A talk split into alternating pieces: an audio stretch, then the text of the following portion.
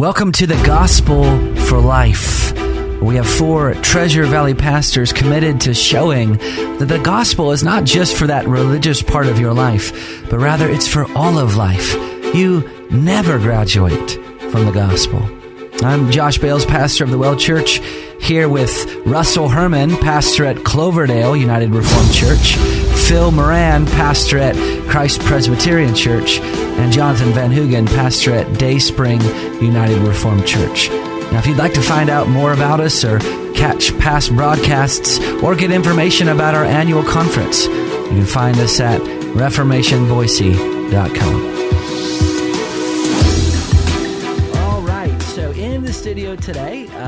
are talking about the biggest stories of 2019, and we're pressing them through the lens of Scripture. If you missed any of these previous broadcasts, we, we talked about uh, Joshua Harris uh, saying he was no longer a Christian. We talked about Kanye West uh, claiming to be a Christian for the first time being born again. We talked about uh, the United, Methodist, United Methodist Church, uh, how they voted to uphold traditional marriage. And then recently, in this last couple weeks, they talked about this division that was taking place.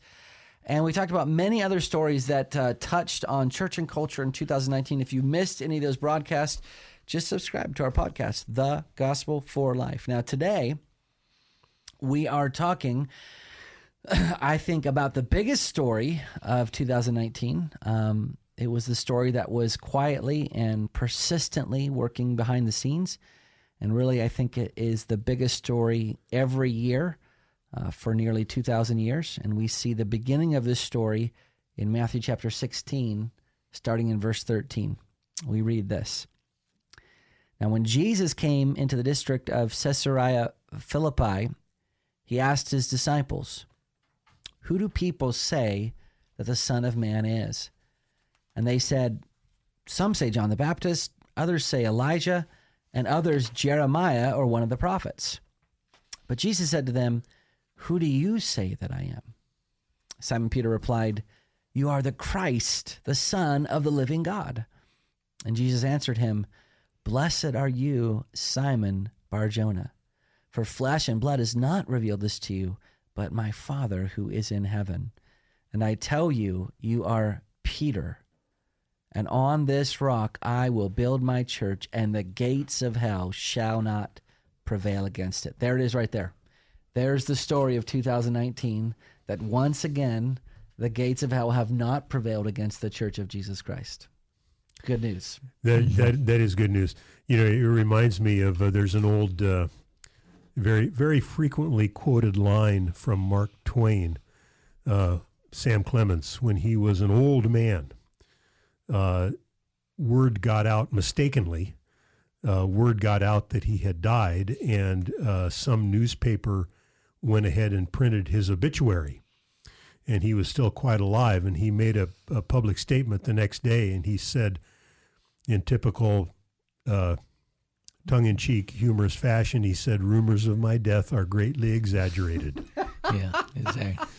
And you know what? Uh, all my life, I'm, I'm 63 years old right now. So, yeah, and, and Jo- Jonathan and I have the, co- have the collective wisdom here in this room. You um, know, uh, our, our, our youngster, our, our younger brother, uh, uh, That's right. Josh. yeah. years between us. yes.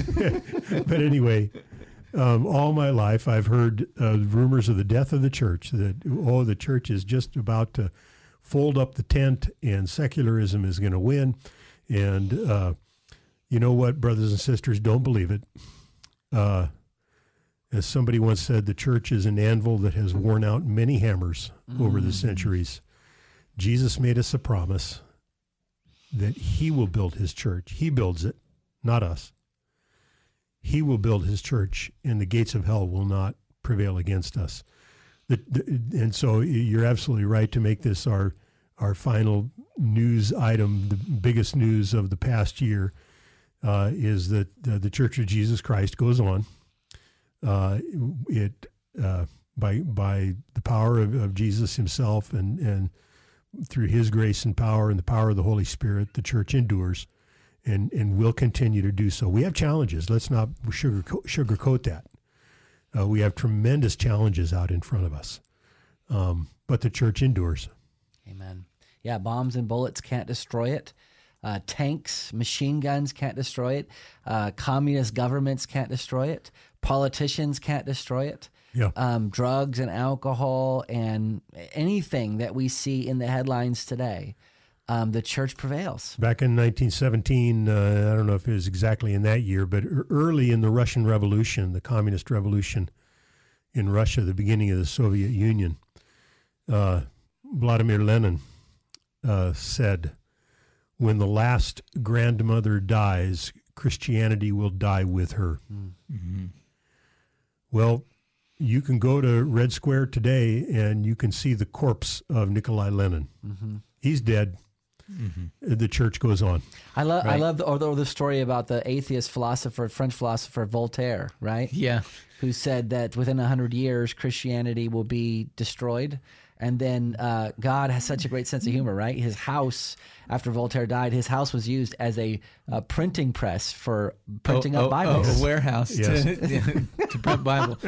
Uh, you know, and I think that one of the things that we need to recognize is you know, when we talk about the gates of hell, that's gates are a defensive yes, posture. Yes. You know, I mean, the offense is to believers.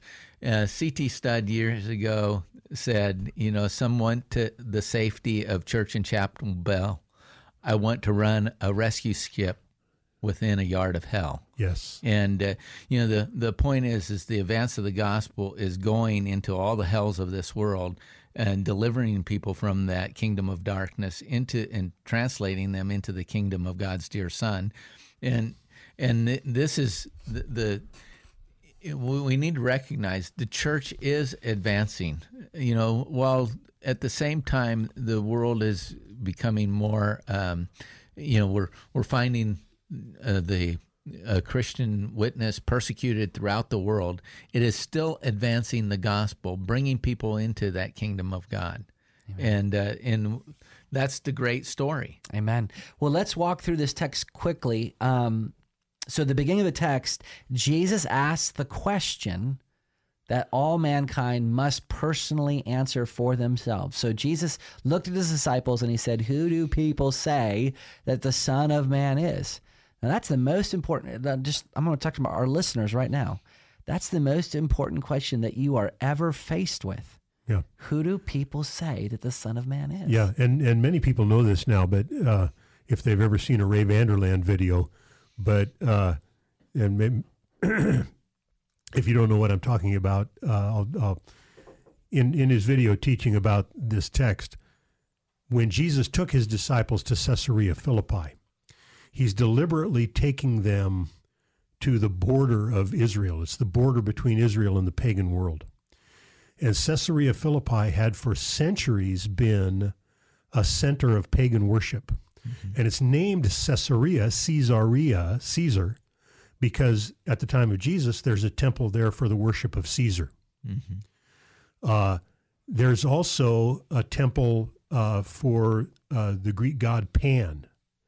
Uh, and if you, uh, well, if you ever want to read uh, about Pan and the nymphs, the, the Greek, Greek myth about Pan and the nymphs, uh, it, just beware, it's not for the Sunday school children. uh, it's the it's the, the worship of sex and unbridled sexuality. Um, so when Jesus takes his and and also Caesarea Philippi in previous centuries had been a center of Baal worship, mm-hmm. uh, and Baal was the the, the great idol, uh, the uh, false god that tempted Israel mm-hmm. uh, in the uh, eighth and ninth, ninth, eighth, seventh century BC. Jesus deliberately took his disciples to this center of false worship and said, Who do you say that I am? Mm. Uh, it's either Jesus or the, the false idols of the world. And, and Jesus forces a choice mm. on his on his. And it's interesting that he waited until they had had some significant exposure to him before he took them and asked this question. And it's wonderful that he doesn't just bl- dump it out to them. He asks them the question. He's such a good catechizing teacher. Yes. He draws it out. Yes. Um, and uh, well, this has been pointed out in many many sermons many times, but he begins by saying, "Who do people say that I am?" What's the scuttlebutt out there? Well, some say you're Elijah, some say you're one of the prophets, and then the zinger, "Who do you say that I am?" Yeah. And every person who's ever been drawn to Jesus is asked that same question Who do you say that he is? And when you profess, along with Peter, that he is the Christ, you're saying, Jesus, you're the one. You're it. You are the fullness of God revealed in this world. You are God in the flesh. You are God with us. You are truly God. You're truly man. You're the Son of God. You're God Himself. You're not a junior God. You're you not the junior God. fullness of God Yes. in the flesh. You're not just a teacher of God. You're not just a prophet of God. right. You, you are the Christ, and the and the word Christ is anointed. It's the word from Messiah in the Old Testament. It's the recognition that he would be the ultimate prophet, priest, and king. Those were the anointed offices of the Old Testament. So the confession of Jesus as the Messiah or as the Christ recognizes that Jesus is the prophet who reveals God's will to us. He's the priest who sacrifices himself to atone for our sins. He's the king who is the Lord over creation and Lord of our lives. And so that was the recognition that was taking place in that testimony, that confession of Peter. He recognized that this is who uh, Jesus was. Okay, so we we have about two minutes left. Jonathan, what did he mean when he said, "Upon this rock will I build my church"? He, he means the test that very testimony that Jesus is that Christ, that Jesus is God, that Jesus is the is the Messiah that was to come to deliver his people from their sins. He's the he's the answer to the promise, the first promise of the Bible that uh, the the seed of the woman would crush the serpent's head. He's the answer to all the prophecies that uh, concerned him throughout the Old Testament. And so that's that's the testimony. That's what you know, that's what the church is built on. Who is Jesus? And what will you do with Jesus? As it's- an old song said, What will you do with Jesus? Neutral you cannot be. Someday your heart will be asking, What will he do with me? And, that, and that's the testimony here that is being promoted through the world. You have to do something with Jesus. Yeah, and of course, this is the text that our our Roman Catholic uh, neighbors uh, use very often. That Peter was the first pope. Well, if if indeed Peter was the first pope, with his very next with Peter's very next breath, the doctrine of papal infallibility goes out the window, because Jesus starts to teach about the cross, and Peter says, "This must never happen to you." Yeah.